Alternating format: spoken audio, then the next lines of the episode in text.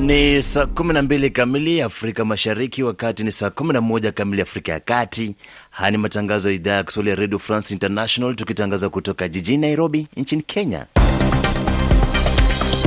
Benson Wakoli. Baadhi ya taarifa ambazo tumekuandalia jioni ya leo, msikilizaji, ni pamoja na tume ya kuajiri walimu nchini Kenya TSC ya waagiza walimu kurejea shuleni.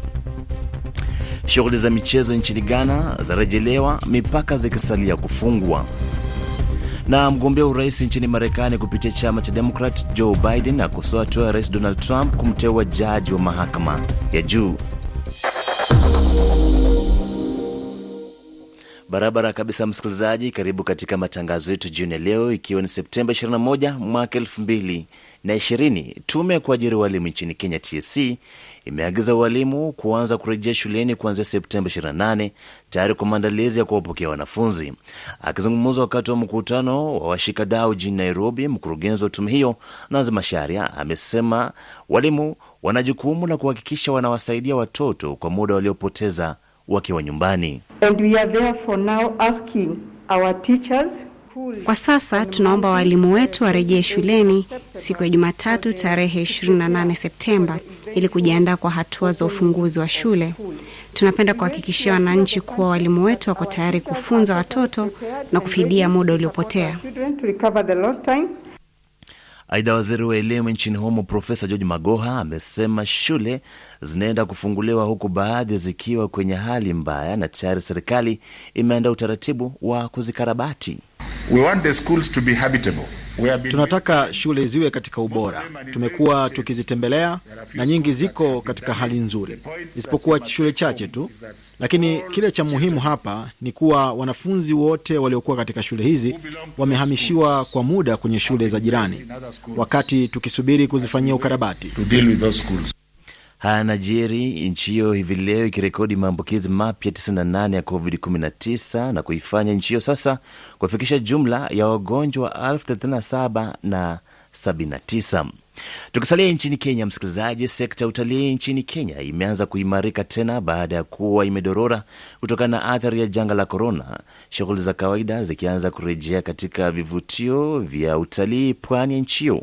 Mwandishi wetu wa Mombasa, Joseph Jira, ametutumia ripoti ifuatayo. Mojawapo ya vivutio hivyo ambavyo vimefunguliwa ni makavazi ya kitaifa na ya kihistoria ya Fort Jesus inayotambuliwa na shirika la Umoja wa Mataifa kuhusu elimu, sayansi na utamaduni UNESCO.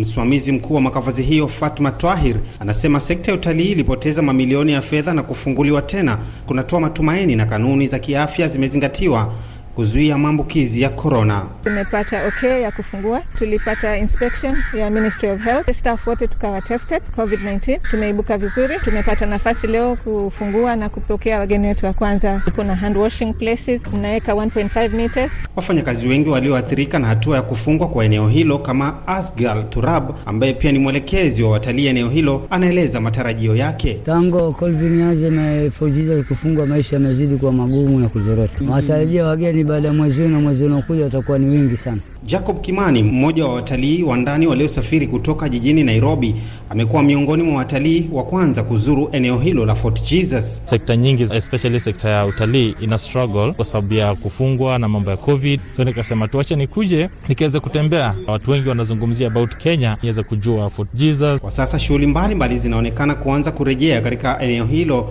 lenye kivutio cha watalii nchini Kenya, na wadau wana matumaini kuwa sekta hiyo itaanza kuimarika baada ya visa vya korona kuanza kupungua na kuanza tena kwa safari za ndege za kimataifa.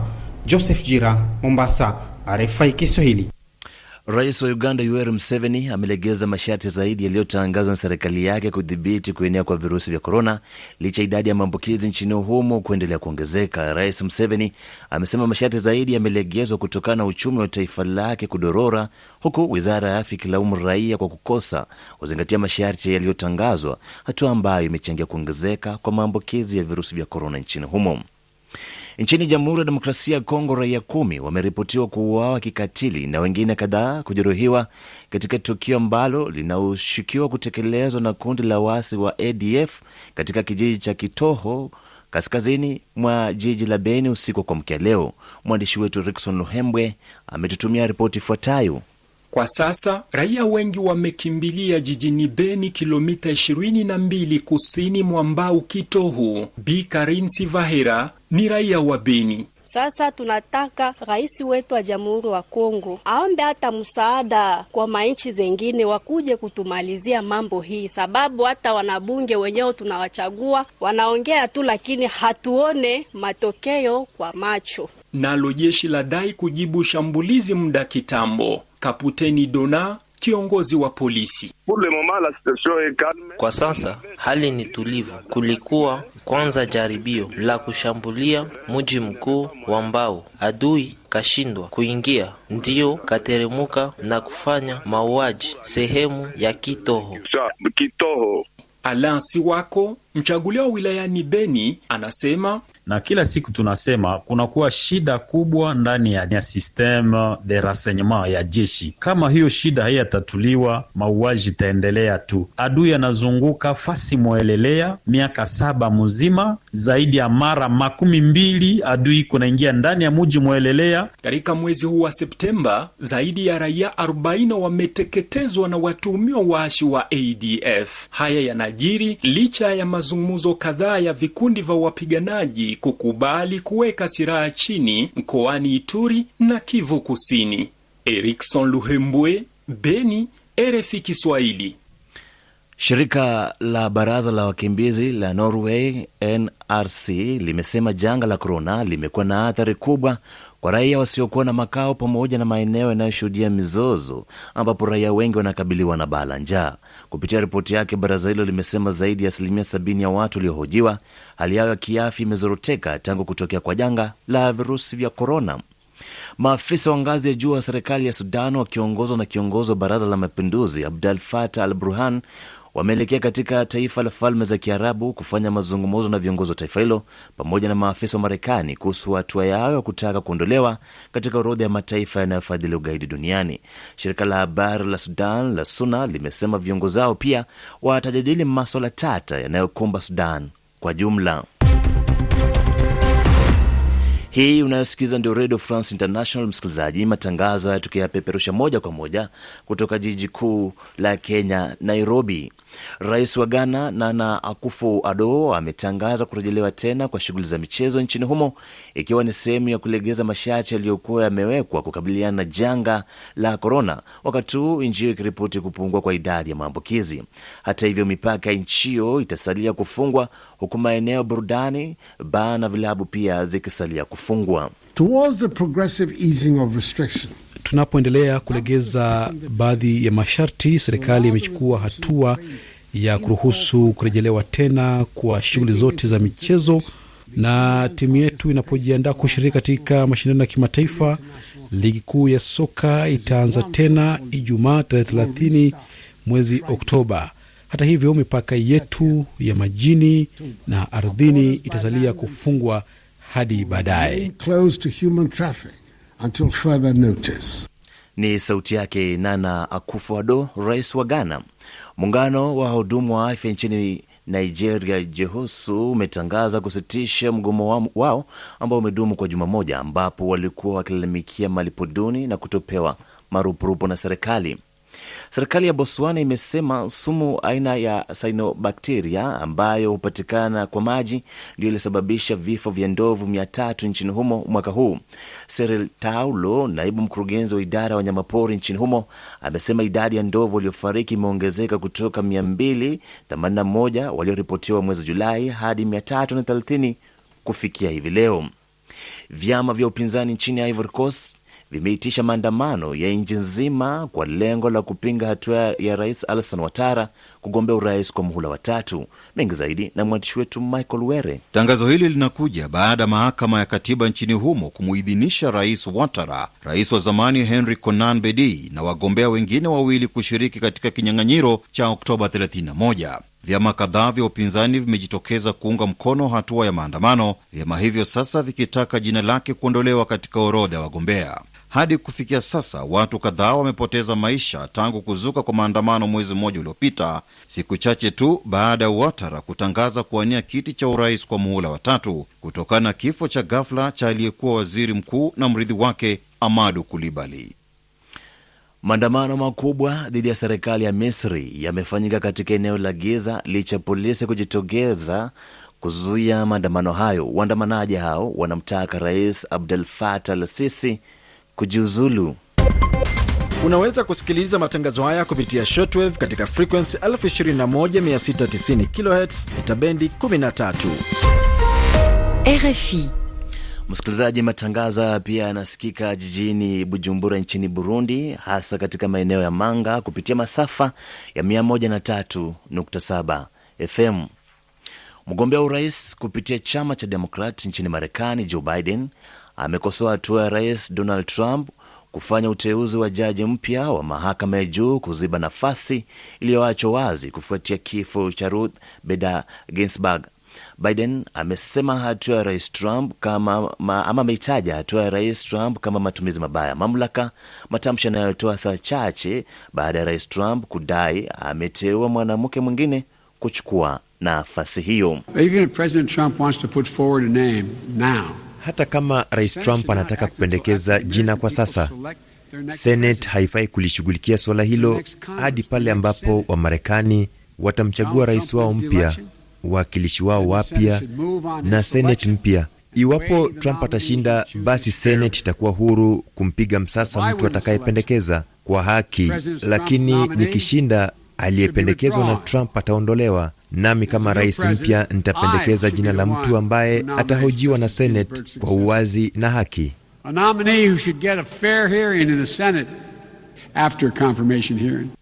Sauti yake Joe Biden, mgombea wa urais kupitia chama cha Demokrat nchini Marekani. Katika siku za hivi karibuni, Biden ameonekana kutofautiana na rais Trump katika maswala tofauti, wakati huu Marekani ikijiandaa kwa uchaguzi wa urais mwezi Novemba. Rais wa Ufaransa Emmanuel Macron amepata pigo baada ya naibu mwenyekiti wa chama chake cha LRAM Pierre Parson kujiuzulu kwa kile amesema kutoa nafasi kwa chama na kusema ataendelea kuwa mwanachama wa chama hicho. Kujiuzulu kwa Parson kunajiri baada ya chama hicho kushindwa katika chaguzi za mitaa mapema mwaka huu, wengi wataalamu wakisema kuwa ni pigo kwa rais Emmanuel Macron.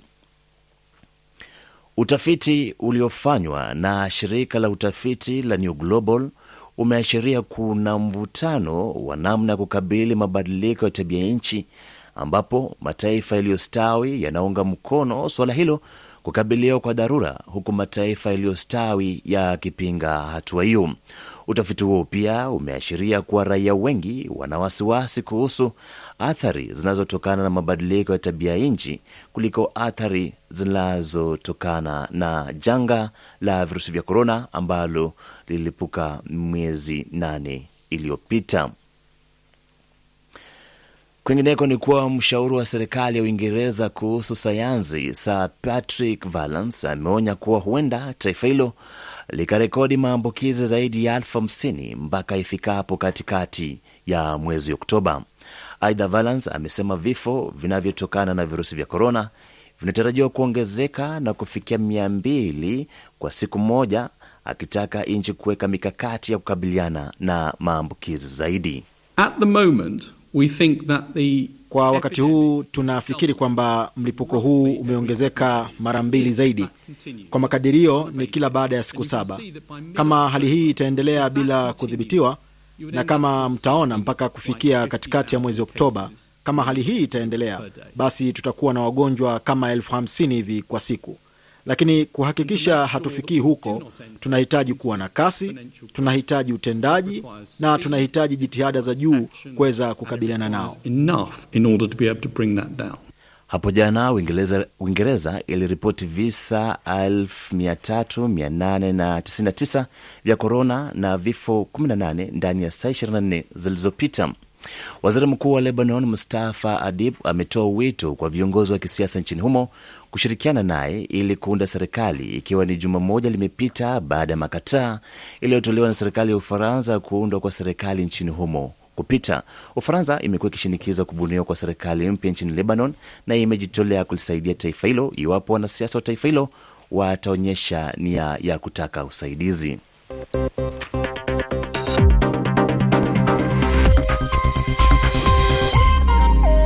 Ni saa 12 na dakika 15 majira ya Afrika Mashariki.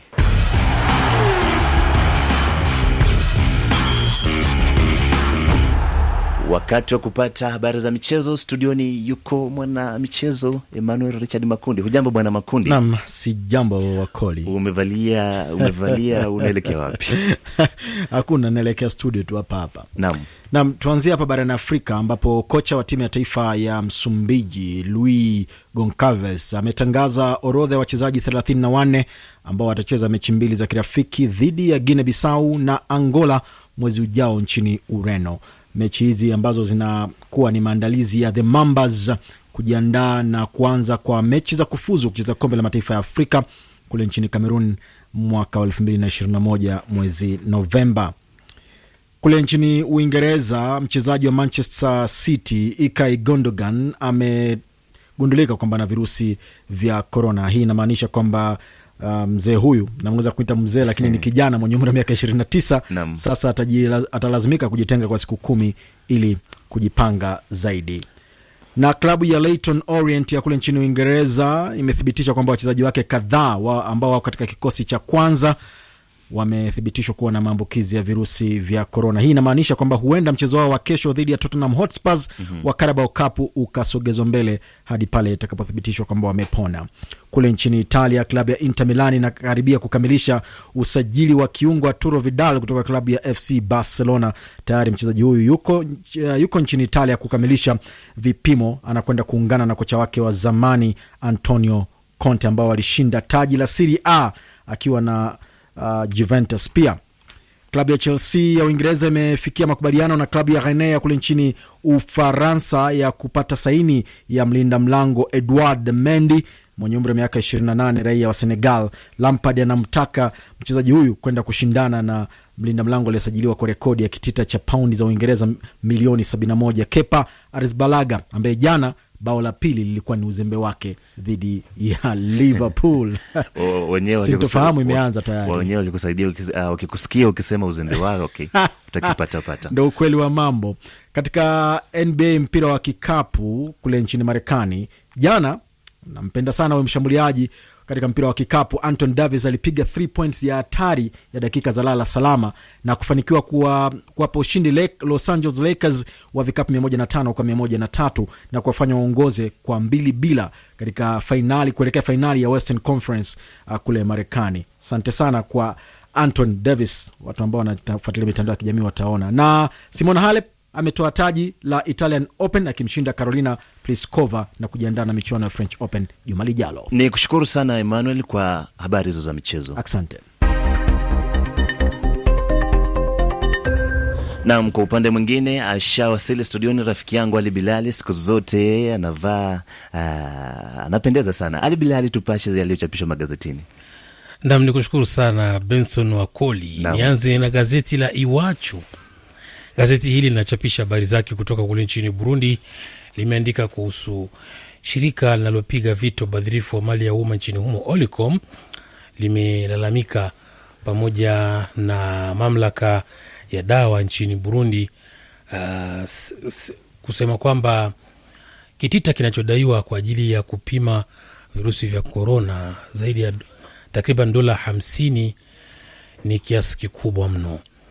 Lakini gazeti la uh, New Times la kule nchini Rwanda limeandika kuhusu mamia ya watu wajitokeza kutembea katika miji ya Kigali wakati ikiadhimishwa siku ya kutokushuhudiwa gari barabarani. Naona wenzetu sana siku hii kama muhimu sana naam lakini gazeti hilo pia limeandika kuhusu mkutano mkuu wa Umoja wa Mataifa kufanyika kwa njia ya video. Itakuwa ni mara ya kwanza. Naam. Kama unavyojua, kila mwaka viongozi wa Umoja wa Mataifa hukutana mm -hmm. mwezi kama huu wa Septemba, lakini sasa hivi kule jijini New York, Marekani, kwenye makao makuu ya Umoja wa Mataifa, lakini mwaka huu mkutano huu utafanyika Kwa njia ya video. mm -hmm. Gazeti la Daily Monitor la Uganda limeandika kuhusu mfungwa mmoja aliyotoroka gereza la Moroto ameuawa kwa kupigwa risasi na mwingine ameuawa kwa kupigwa mawe na umati uh, kulingana na Meja Mugisha, ambapo wafungwa hao waliotoroka wameendelea kuwindwa uh, hadi pale watakapopatikana na kukamatwa kwa silaha. Naam. Nam Ali Bilali, ni kushukuru sana kwa uchambuzi wa magazeti siku zote. Kazi yako unaifanya kwa ufasaha, nami nakushukuru. Moja kwa moja basi tupate makala Mazingira Leo Dunia Yako Kesho, naye Sabina Mpelo.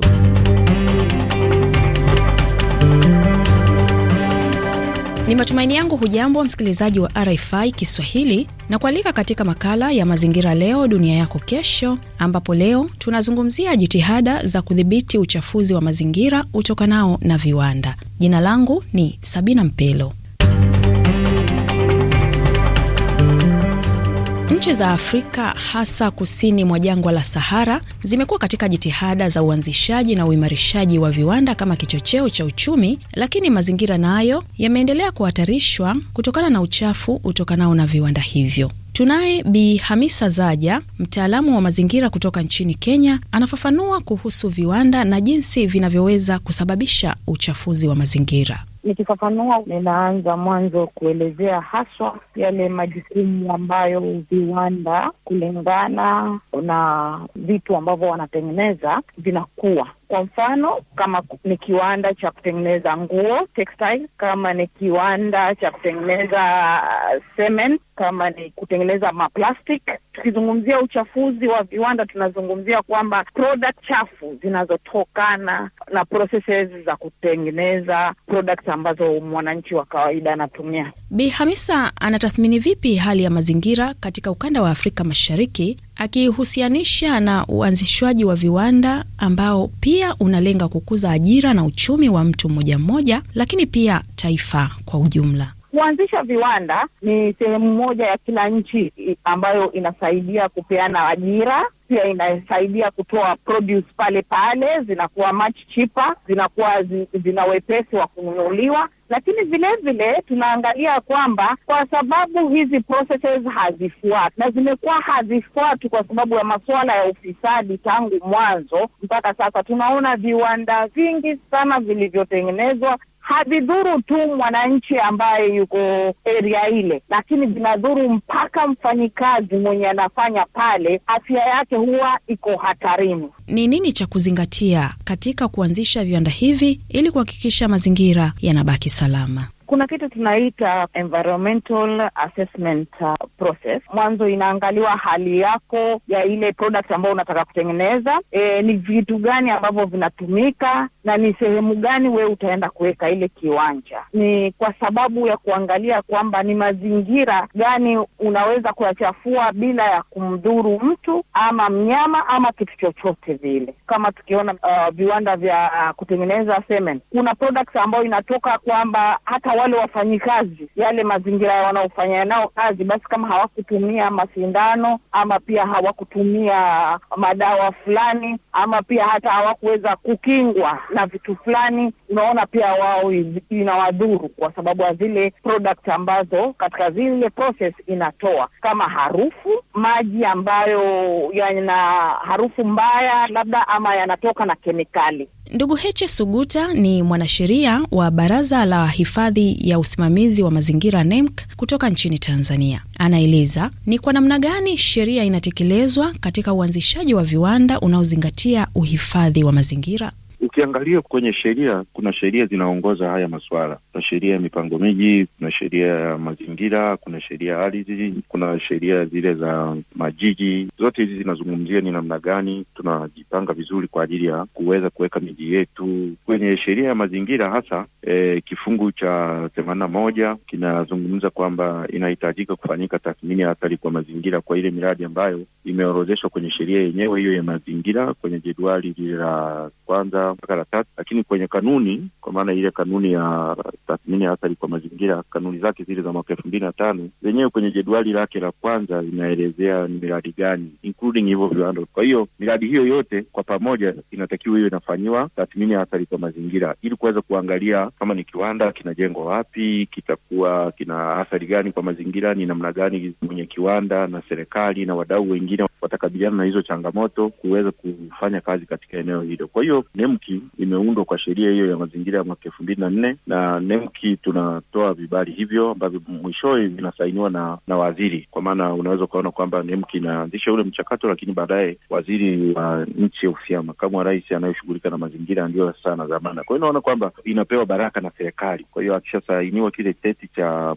cha tathmini athari kwa mazingira, basi anaruhusiwa kuanza kazi na kuanza ujenzi. Sasa kile cheti unakuta mchakato wote ume, umeainishwa. Viwanda huzalisha taka za aina mbalimbali ambazo ni hatari kwa mazingira kama utiririshaji wa maji machafu. Lakini ni hatua zipi za kufuata katika kukabiliana na hali hii? Ndugu Heche Suguta anafafanua. Kuhusu hilo inategemeana na hilo tatizo lenyewe ni lina ukubwa gani. Viwanda hivi kama vina mitambo, ni ile mitambo ambayo unakuta ina, inafanya kazi, na mtambo unaweza ukapata hitilafu, kama ni yale maji au water treatment plant inaweza ikapata hitilafu. Ikipata hitilafu, yeye mwenye kiwanda kwanza ana wajibu wa kuripoti kwenye vyombo vya usimamizi kama NEMKI hapo kwetu anaripoti, au kwenye ngazi za wilaya anaripoti, maafisa mazingira wapo, kuna zile kamati za usimamizi wa mazingira zipo, kwa anaweza akaripoti kule na na hatua zikaanza kuchukuliwa ikiwemo kumshauri kwamba ni nini kifanyike au arekebisha namna gani ili aweze kuendelea. Kwa hiyo hizo ni changamoto za kawaida, na kwa kweli utakuta dunia nzima hii ukienda, hata kuna migodi huwa inalipuka huko Afrika Kusini kule, eh, maeneo haya, ajali zile ambazo tunaita working accident huwa zinatokea kwenye maeneo huko, na sio wala hapa tu Tanzania. Industrial accident huwa zipo, na ikitokea basi huwa tuna tunasimamia kurekebisha, na mara nyingi kwa viwanda vingi vina vina vyeti hivyo vyeti vya mazingira. Vyeti hivyo vya mazingira huwa vina condition, kuna kuna zile specific condition ambazo ni, ni, ni hatua mahususi, yani namna gani e, wamepewa taratibu mahususi za kuzingatia na zingine zile za jumla. Kila kitu huwa kinasimamiwa kwa kweli katika utaratibu ambao uko sawa.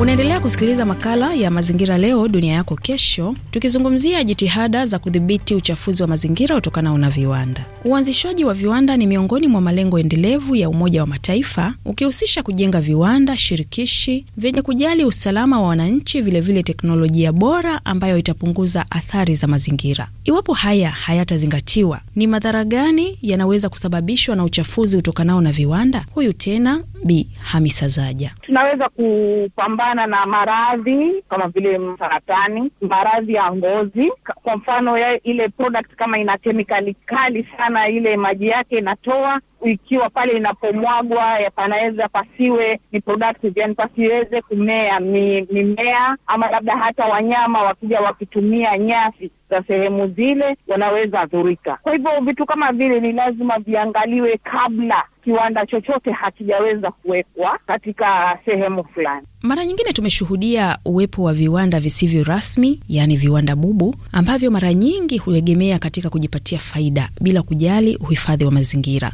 Ndugu Heche anatoa wito. Tunachowasihi watu wetu ni kwamba wawe waaminifu kufanya hizi kazi bila kuwa na uaminifu. Ndio maana unaweza kukuta mtu anachanganya kemikali fulani ambazo madhara yake yeye hawezi kujua kwanza hata hicho kitu kibaya anachokisambaza kwa jamii kitaishia wapi, kwa sababu huwezi kudhibiti ndugu zako walioko mtaani, rafiki, jamaa. Kwa hiyo tunaona kwamba katika utendaji wa, wa uzalishaji wa vitu hivi ambavyo vinatumika, basi sisi watu wa serikali tunajitahidi kudhibiti, lakini pia wale ambao wanazalisha nao wana wajibu wao wenyewe tu, yaani wajibu wao namba moja, sisi kisheria tuna tunaita you need to love your neighbor. Love your neighbor maana yake ni kwamba ile principle of law kwamba mtu lazima upende na ujali wenzio, na utakapowajali wenzio, basi hata vile vitu utakavyovitoa basi vitakuwa vina vina manufaa kwa watu na vina manufaa kwa jamii, kwa maana kwamba anatengeneza ajira. Sisi tuna tunazingatia tuna kwamba ni kitu cha muhimu kuwa na viwanda hivyo, ni vizuri sana, vinatengeneza ajira, vinalipa kodi eh, lakini pia ni lazima basi vinakuwa katika utaratibu huu ambao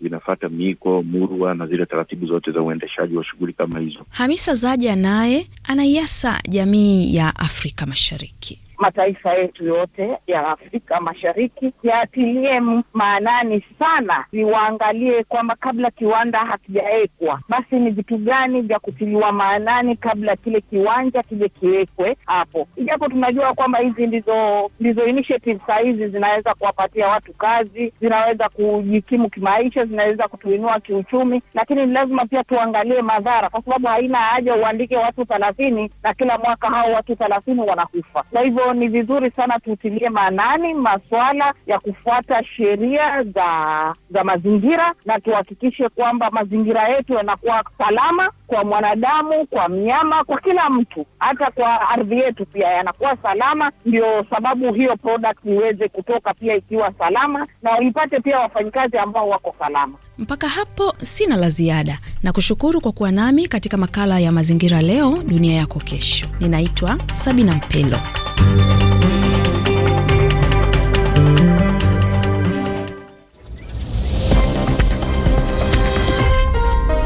Ni saa kumi na nusu Afrika Mashariki, wakati ni saa kumi na nusu Afrika ya Kati. Haya ni matangazo ya idhaa ya Kiswahili ya Redio France International, tukitangaza kutoka jijini Nairobi nchini Kenya.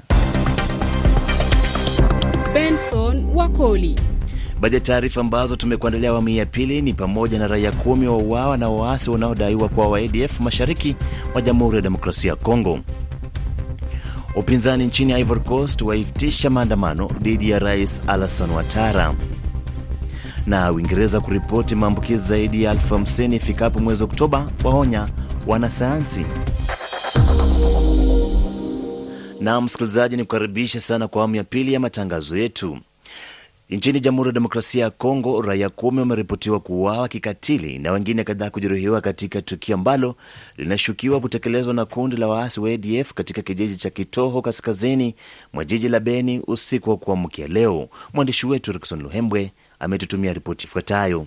Kwa sasa raia wengi wamekimbilia jijini Beni, kilomita 22 kusini mwa Mbau Kitohu. Bi Karinsi Vahera ni raia wa Beni. Sasa tunataka rais wetu wa Jamhuri wa Kongo aombe hata msaada kwa manchi zengine wakuje kutumalizia mambo hii, sababu hata wanabunge wenyewe tunawachagua wanaongea tu, lakini hatuone matokeo kwa macho. Nalo jeshi la dai kujibu shambulizi muda kitambo. Kaputeni Dona kiongozi wa polisi. Kwa sasa hali ni tulivu. Kulikuwa kwanza jaribio la kushambulia mji mkuu wa Mbao, adui kashindwa kuingia, ndiyo kateremuka na kufanya mauaji sehemu ya Kitoho. Alansi wako mchaguliwa wilayani Beni anasema na kila siku tunasema kunakuwa shida kubwa ndani ya, ya systeme de renseignement ya jeshi. Kama hiyo shida haiyatatuliwa, mauaji itaendelea tu. Adui anazunguka fasi mwelelea miaka saba mzima, zaidi ya mara makumi mbili adui kunaingia ndani ya muji mwelelea. Katika mwezi huu wa Septemba, zaidi ya raia 40 wameteketezwa na watuhumiwa waashi wa ADF. Haya yanajiri licha ya mazungumzo kadhaa ya vikundi vya wapiganaji kukubali kuweka silaha chini mkoani Ituri na Kivu Kusini. Erikson Luhembwe, Beni, RFI Kiswahili. Baraza la wakimbizi la Norway NRC limesema janga la korona limekuwa na athari mbaya zaidi kwa raia wasiokuwa na makao pamoja na maeneo yanayoshuhudia mizozo ambapo raia wengi wanakabiliwa na baa la njaa. Kupitia ripoti yake, baraza hilo limesema zaidi ya asilimia sabini ya watu waliohojiwa hali yao ya kiafya imezoroteka tangu kutokea kwa janga la virusi vya korona. Rais wa Uganda Yoweri Museveni ameeleza masharti amelegeza masharti zaidi yaliyotangazwa na serikali yake kudhibiti kuenea kwa virusi vya korona licha ya idadi ya maambukizi nchini humo kuendelea kuongezeka. Rais Museveni amesema masharti zaidi yamelegezwa kutokana na uchumi wa taifa hilo kuendelea kudorora, huku wizara ya afya ikilaumu raia kwa kukosa kuzingatia masharti yaliyotangazwa, hatua ambayo imechangia kuongezeka kwa maambukizi ya virusi vya korona nchini humo. Tume ya kuajiri walimu nchini Kenya, TSC, imeagiza walimu kuanza kurejea shuleni kuanzia Septemba 28 tayari kwa maandalizi ya kuwapokea wanafunzi. Akizungumza wakati wa mkutano wa washikadau jijini Nairobi, mkurugenzi wa tume hiyo Nanzi Masharia amesema walimu wana jukumu la kuhakikisha wanawasaidia watoto kwa muda waliopoteza wakiwa nyumbani. And we are therefore now asking our teachers kwa sasa tunaomba walimu wetu warejee shuleni siku ya Jumatatu tarehe 28 Septemba ili kujiandaa kwa hatua za ufunguzi wa shule. Tunapenda kuhakikishia wananchi kuwa walimu wetu wako tayari kufunza watoto na kufidia muda uliopotea. Aidha, waziri wa elimu nchini humo Profesa George Magoha amesema shule zinaenda kufunguliwa huku baadhi zikiwa kwenye hali mbaya na tayari serikali imeandaa utaratibu wa kuzikarabati. We want the schools to be habitable. Tunataka shule ziwe katika ubora. Tumekuwa tukizitembelea na nyingi ziko katika hali nzuri, isipokuwa shule chache tu. Lakini kile cha muhimu hapa ni kuwa wanafunzi wote waliokuwa katika shule hizi wamehamishiwa kwa muda kwenye shule za jirani, wakati tukisubiri kuzifanyia ukarabati. Haya yanajiri huku nchi hiyo hivi leo ikirekodi maambukizi mapya 98 ya COVID-19 na kuifanya nchi hiyo sasa kufikisha jumla ya wagonjwa 37 na 79. Maafisa wa ngazi ya juu wa serikali ya Sudan wakiongozwa na kiongozi wa baraza la mapinduzi Abdel Fattah al Burhan wameelekea katika taifa la Falme za Kiarabu kufanya mazungumzo na viongozi wa taifa hilo pamoja na maafisa wa Marekani kuhusu hatua yao ya kutaka kuondolewa katika orodha ya mataifa yanayofadhili ugaidi duniani. Shirika la habari la Sudan la SUNA limesema viongozi hao pia watajadili maswala tata yanayokumba Sudan kwa jumla. Msikilizaji, dunia hivi leo inaadhimisha siku ya kimataifa ya amani, wakati huu tofauti na nyakati nyingine inakabiliana na janga la korona linaloripotiwa kusababisha madhara kwa mamilioni ya raia duniani.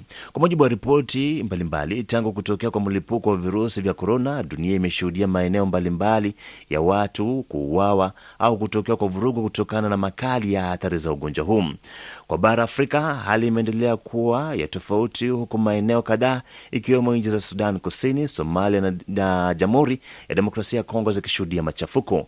Wachambuzi wa mambo wana mtazamo gani? Dr Brian Wanyama anaangazia hili akiwa mjini Bungoma nchini Kenya. Siku hii ni siku kuu kubwa kabisa duniani, siku ya amani, siku ya maadili, siku ya kueneza amani, siku ya kukaa na amani, siku ya kudumisha amani, licha ya kuwepo na COVID, kwamba baada ya mambo yote kufanyika na changamoto hizi zote, siku hii imechaguliwa kama siku ya amani duniani, ili raia wa, wa, watu wote hapa duniani waweze kupendana, waweze kukaa kwa umoja na kueneza amani kwa jumla duniani kote, pasipo na vita, pasipo na baa la njaa na pasipo na changamoto mbalimbali za kibinadamu. Sauti yake Dr Brian Wanyama, mchambuzi wa maswala ya siasa.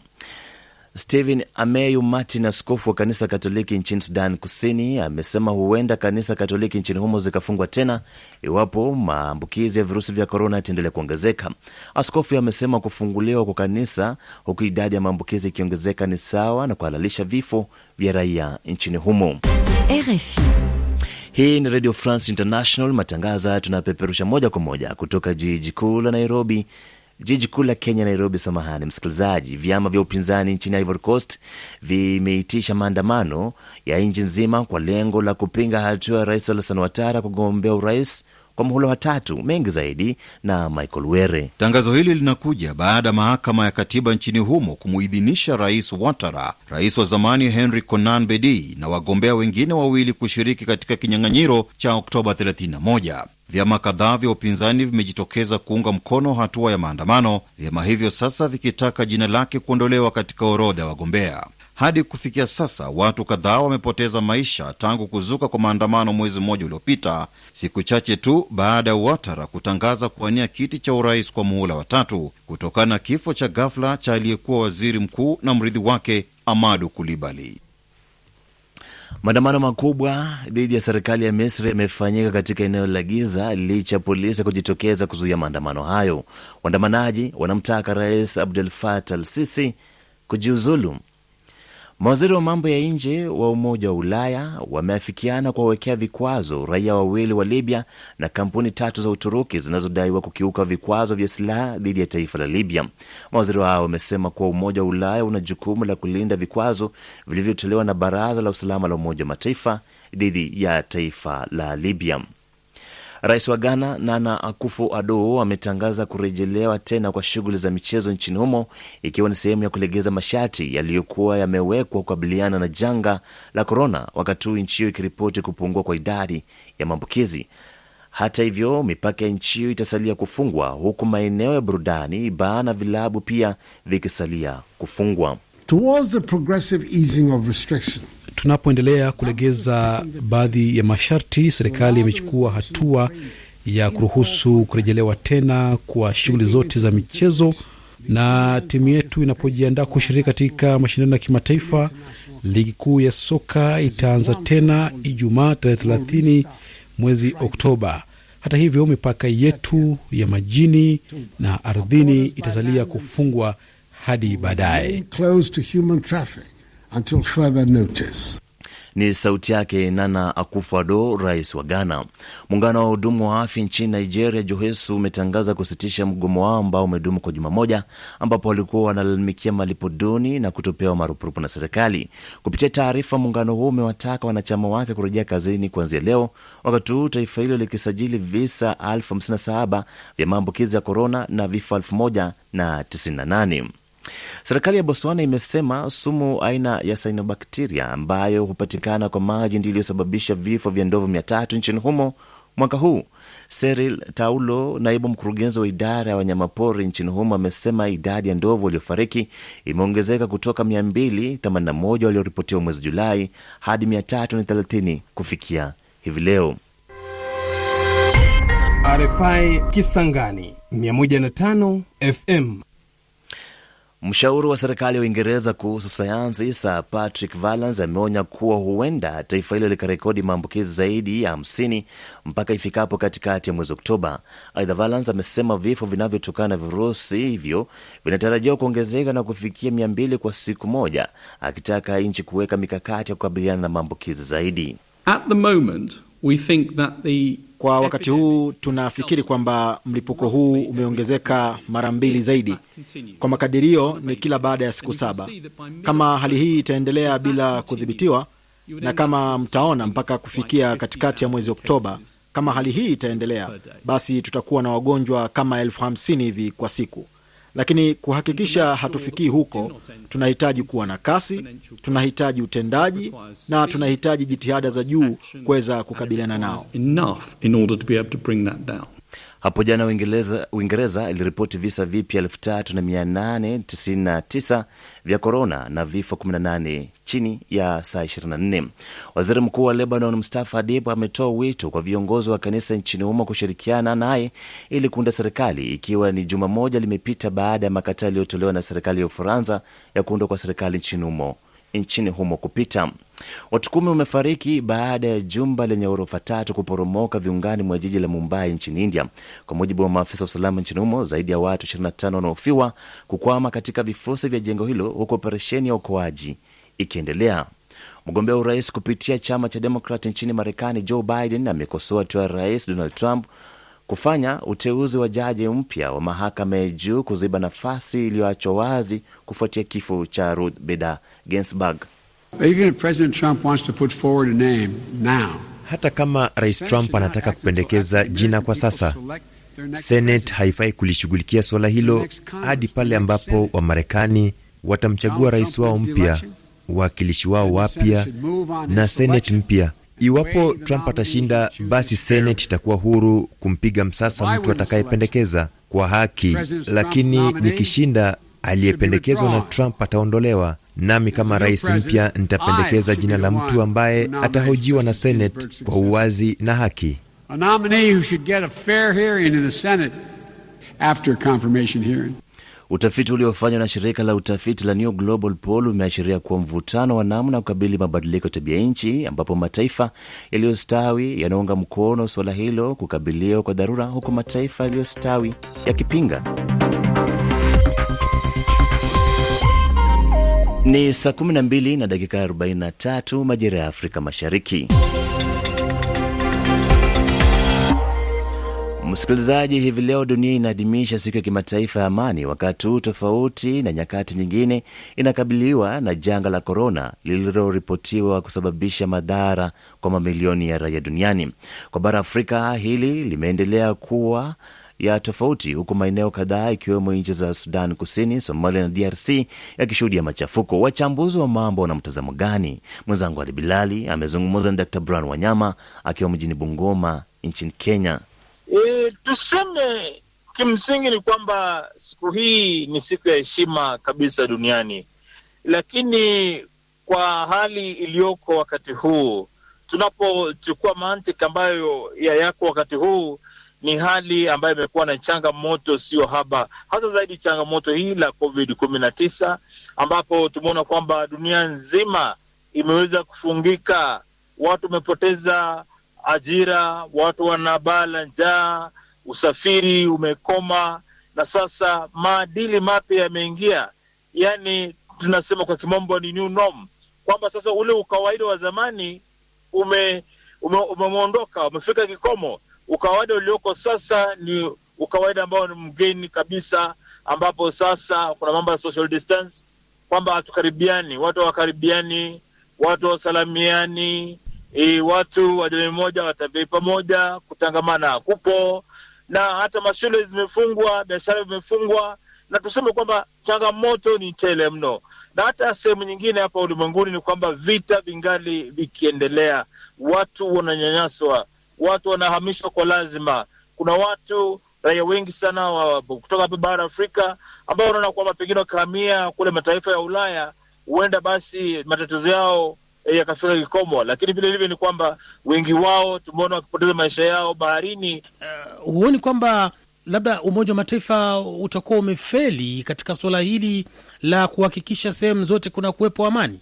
Cha msingi hapa ni kwamba nia ya Umoja wa Mataifa kuteua siku hii ni kueneza amani pembe zote hapa ulimwenguni, lakini vile ilivyo ni ukweli wa mambo ni kwamba changamoto hizi zote kidogo zimetia doa katika nia ambayo Umoja wa Mataifa ilikuwa nayo kuteua siku hii kuwa siku ya amani, na kama vile ambavyo tumetaja ni kwamba siku hii kwa kweli, kwa sababu ya changamoto hizi nyingi, amani ni haba mno. Amani huwepo wakati watu e, wana chakula cha kutosha, watu wanatangamana vilivyo, e, watu wanafanya biashara zao, kuna ajira, kuna amani katika mataifa mengi.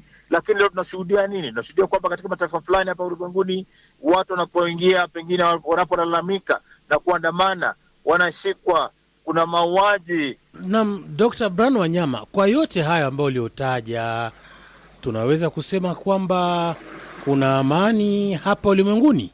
Amani ipo, wajua, maisha ni hali ya kuweza kujinusuru kutoka kwa matatizo ambayo yanatukumba.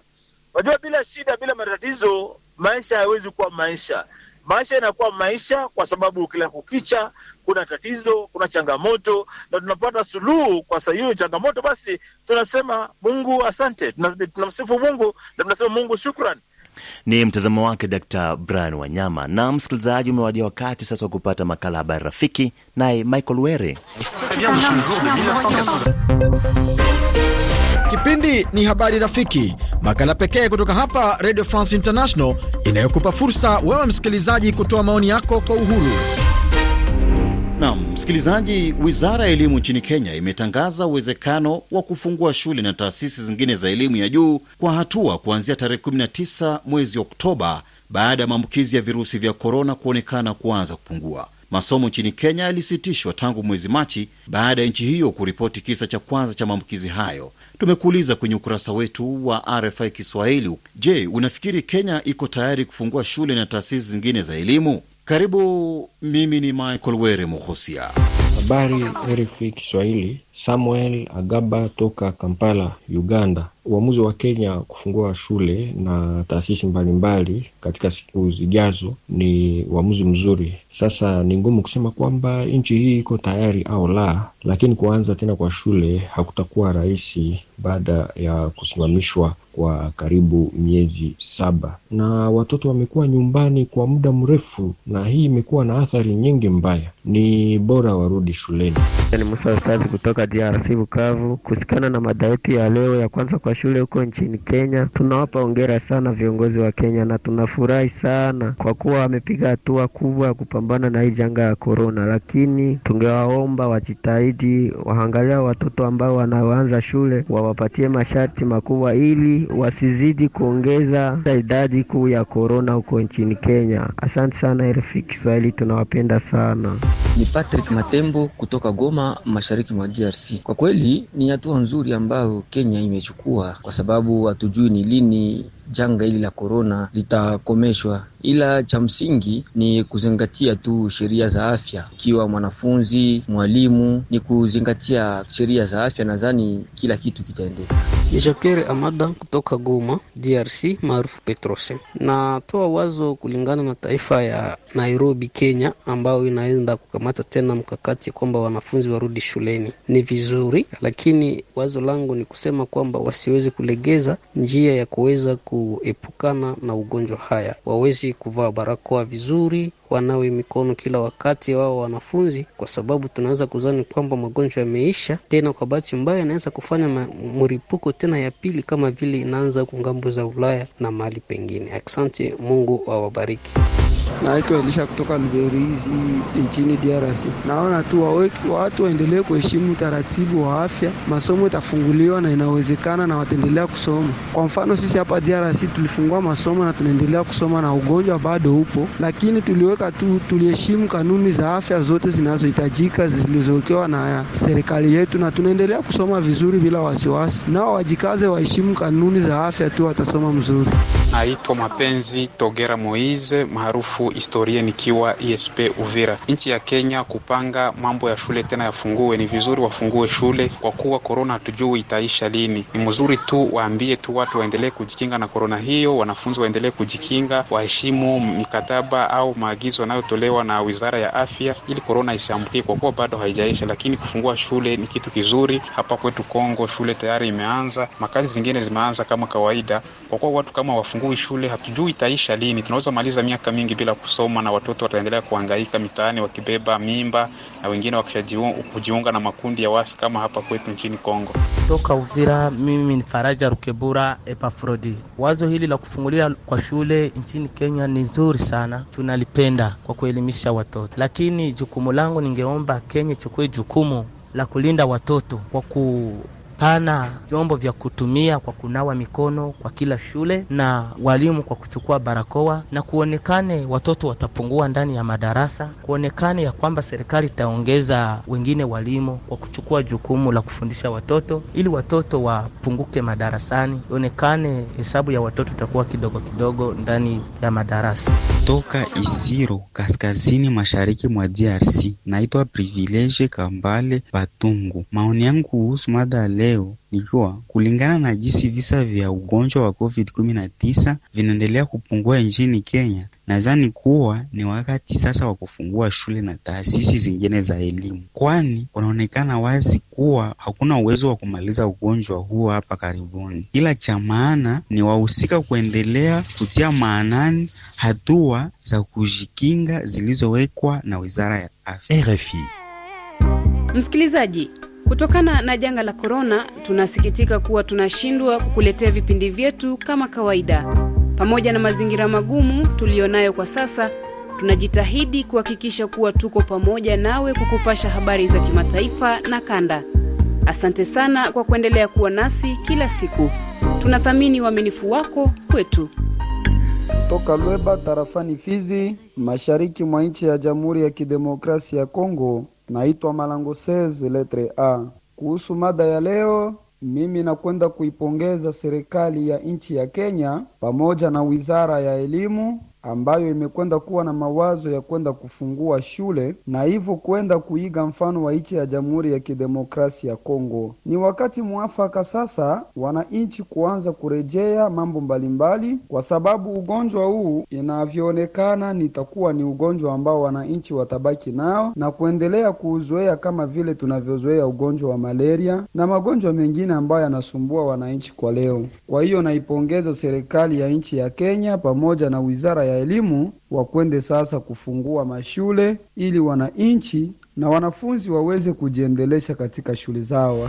Amani Ruvumwa, nikiwa jimboni Kivu ya Kusini, tarafani Uvira, kusema kwamba masomo itafunguliwa mwezi wa Oktoba, sio kusema eti hawakufikiria. Hapana, wamefikiria mengi na wameona kwamba E, hii ugonjwa wa virusi e, wa coronavirus imepungua, ndo kwa sababu wametangaza, wameruhusu kwamba shule zianze mwezi wa Oktoba.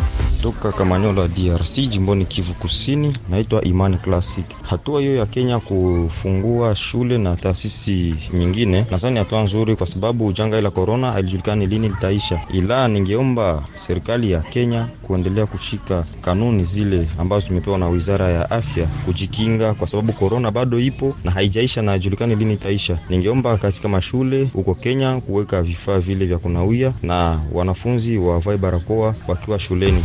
Kutoka DRC Congo, Uvira ni Merci la Colombe. Kwa mtazamo wangu mimi natoa pongezi kubwa sana kwa nchi ya Kenya kwa kufungua masomo ili wanafunzi waanzishe tena shule yao kama kawaida. Hiyo ni jambo la maana sana, kwa sababu ugonjwa wa COVID-19 hatujui utaisha lini, ila ningeliomba sana kwa wanafunzi wote, msisahau kuendelea kuheshimu kanuni za usafi, kuendelea kuvaa barakoa ili kuendelea kuepukana na janga COVID-19 siendelee kuwashika. Nadhani hiyo naweza kasaidia sana.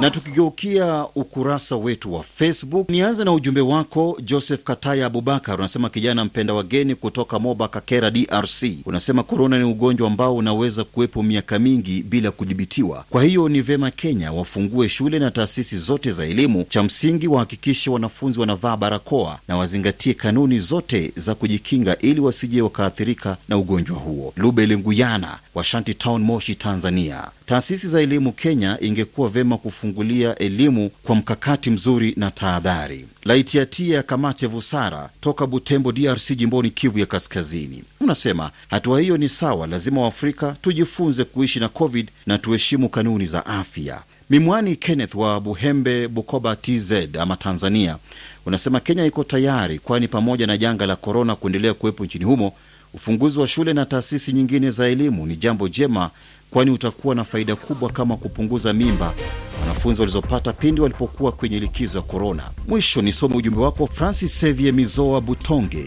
wenyewe wamekwisha tangaza kufungua taasisi hizo, maana yake ni kwamba wapo tayari. Nam, ni jumbe hizo ambazo nimesoma ujumbe wako kwenye ukurasa wetu wa Facebook, maoni yako kuhusiana na wizara ya elimu kutangaza kufunguliwa kwa shule nchini Kenya. Jina langu ni Michael Were Mokosia.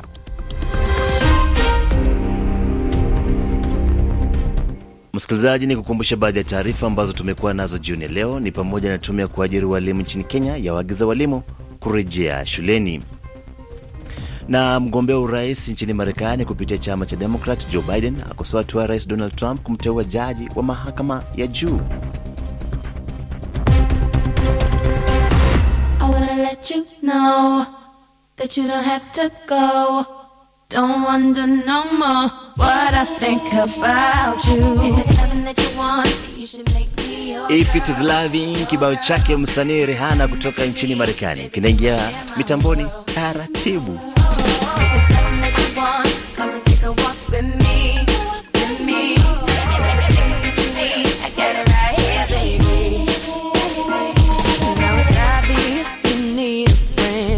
Come hold you. Be that one to share your everything when no one's around. Baby, come tell me your secrets and tell me all your dreams. Cause I can see you need someone to trust. You can trust in me. So just call me whenever you're lonely. I'll be your friend, I could be your home. If you want, then you should make me your become a share my world.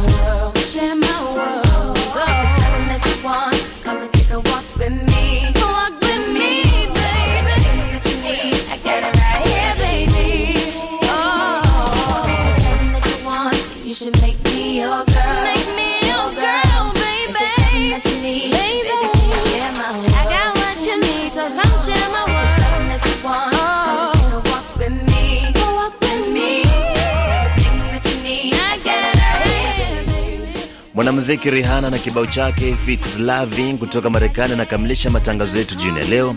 Niseme shukran za dhati kwake Emmanuel Richard Makundi, amekuwa msimamizi wa matangazo. Fundi mitambo amekuwa Pole Mile kwa ushirikiano naye George Maina, na kutakia jioni njema msikilizaji. Matangazo zaidi kwa lugha ya Kiswahili kesho saa moja na nusu asubuhi.